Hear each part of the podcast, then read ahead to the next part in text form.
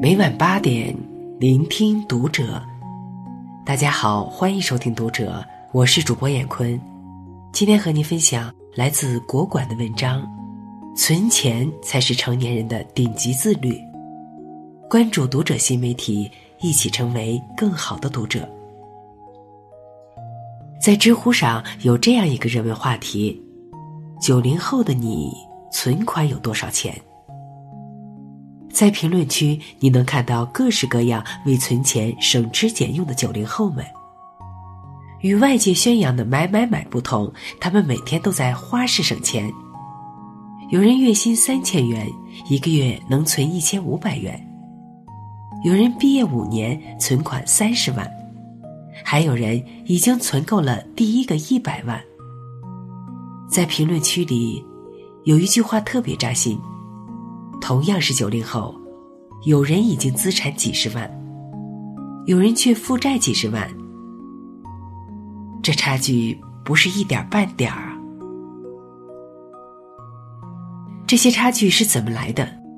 不过就是靠一块一块攒出来的。我特别佩服那些能够坚持存钱的人。处在一个消费无限便捷的时代里，到处都在引诱我们买买买。我们的欲望被无限的放大，我们的购买欲达到了空前的高度。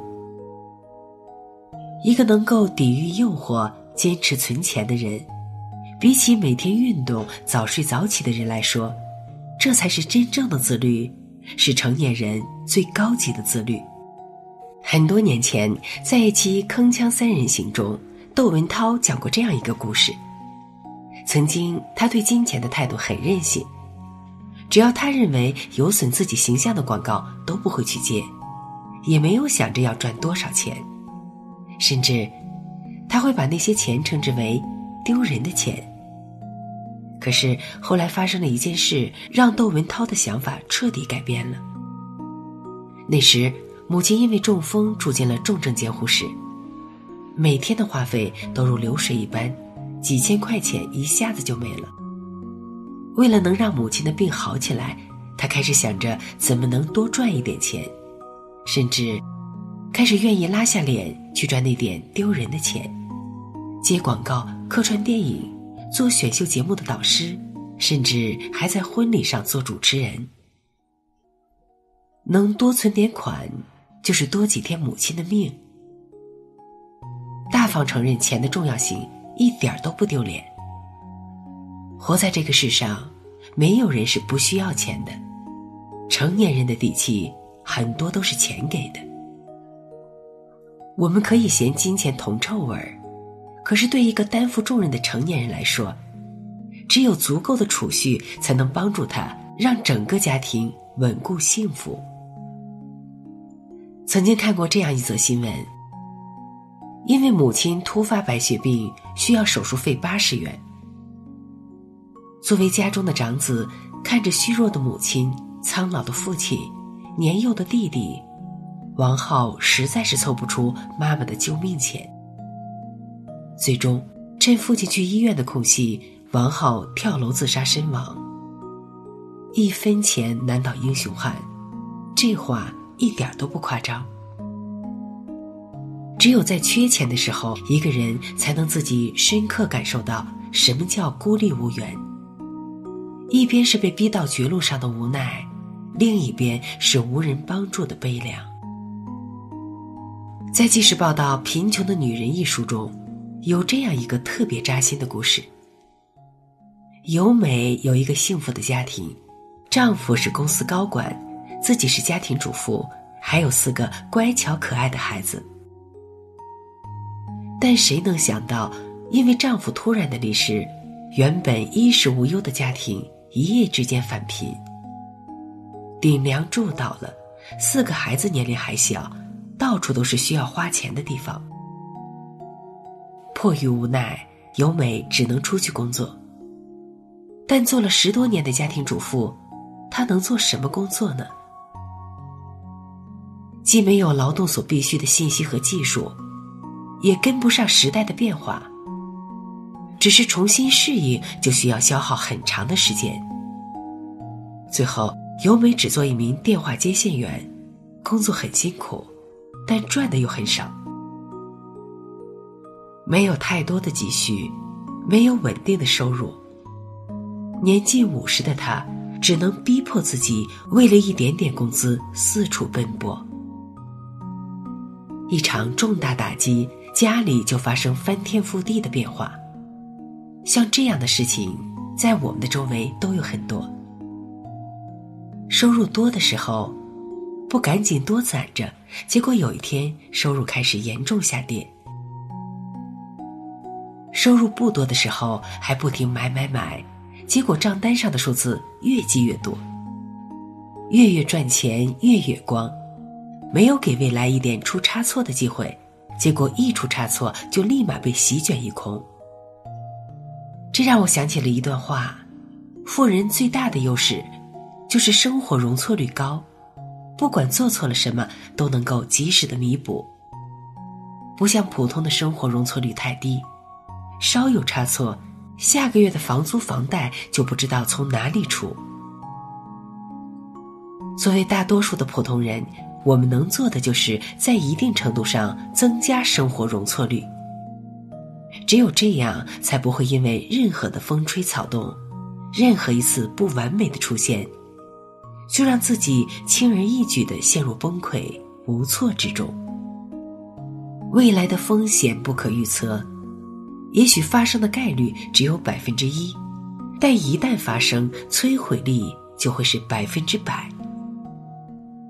如果抵御能力够强，也许能躲过一劫。要不然就会变成了龙卷风刮过之后的一片狼藉。身边很多人都不屑于存钱，甚至还会超前消费，每次都调侃自己的存款是负数。之所以会这样，是他们觉得未来自己会越来越有钱，以后肯定会更有钱，怕什么？身处这样的环境下，大家买的心安理得。见得光明正大。这就像是泡在温水中的青蛙，当水温一点点上升的时候，它们不但没有逃离，反而还享受着温水中的快感。自以为很安逸，实际危机重重，最后只能是在快乐中被煮熟。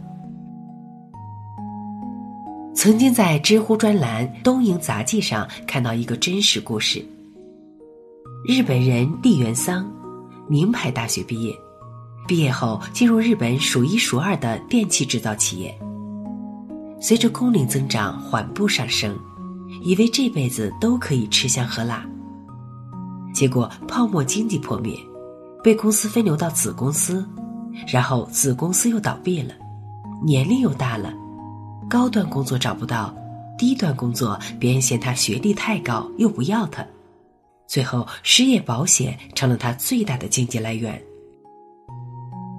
更可怕的是，他还因超前消费欠着一屁股债。没办法，就只能拆东墙补西墙，从黑的白的金融公司又欠下了一千二百万的债，每天都有人打电话催债。最后，只能卖掉房子还债，借住在妹妹妹夫家。终于有一天。他说：“我出去一下后，再也没有回来。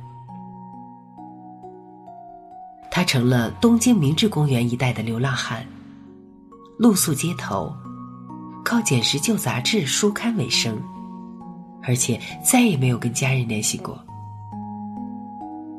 当你对未来乐观过头，使劲的透支未来，丧失对抗财务风险的能力，那么……”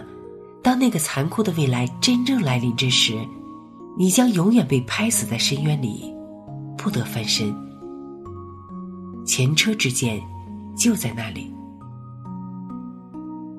虽然很不想承认，但我不得不说，不懂存钱的人就是典型的穷人思维。曾看过这样一个调查新闻：一个研究人员卧底贫民窟。想要探索一下穷人为什么那么穷。在跟穷人打了多年交道后，他发现一个有趣的现象：很多穷人都对钱没有任何规划性。举个很简单的例子，在贫民窟的人都可以去领政府的救济金。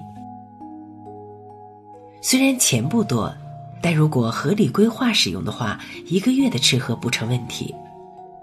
但拿到救济金后，这些前几日还饿得前胸贴后背的穷人，竟然变得格外大方起来。有一个老爷爷直接去超市买了一只大龙虾，就吃了一顿，就把救济金的一大半都花掉了。然后接下来的日子里。他再继续在忍饥挨饿中等着下个月的救济金的发放。其实，这并不是一个个例。前段时间拿了诺贝尔经济学奖的专家们，在他们的作品《贫穷的本质：我们为什么摆脱不了贫穷》中，就谈到了这种现象。他们只会关注当下，对未来没有什么规划。所以，他们总是会把富裕的钱用来浪费，买没有用的东西，参加一些庆祝活动之类的。他们中几乎没有人会去想着积攒做投资，所以，这就造成了一个恶性循环。明明知道化肥可以提高产量和收益，因为没有足够的钱去购买化肥，所以就只能减产赚钱。曾经看过一个视频，街头随机采访路人，问他们什么时候你会觉得有安全感？不少人回答：银行卡有存款的时候。市场经济时代，钱就是最好的安全感来源。没了钱，没了储蓄，你不敢生病，不敢请假，不敢辞职。如果上有老下有小，可能你还不敢死，活得累。活得战战兢兢，所以要想活得舒坦，提高抗风险的能力，得存钱。曾在知乎上看到这样一个告诫，是说年轻人要趁早明白自己和别人不一样。也许你的同事跟你都拿着八千元的月薪，但你不能看着同事买买买，自己也跟着肆无忌惮的买买买，因为。每个人身上背负的东西不一样，也许他的女朋友不需要他来买房，他的父母都有养老金，不需要他来赡养。而你的女朋友不仅要车房，还要一笔不菲的彩礼钱。你的父母再过几年就丧失了劳动力，只能靠你养活。一个人最怕的不是负担大。而是认不清自己，盲目从众，最后却被负担压垮了。最后，祝大家在新的一年里都越来越有钱，银行卡存款越来越多。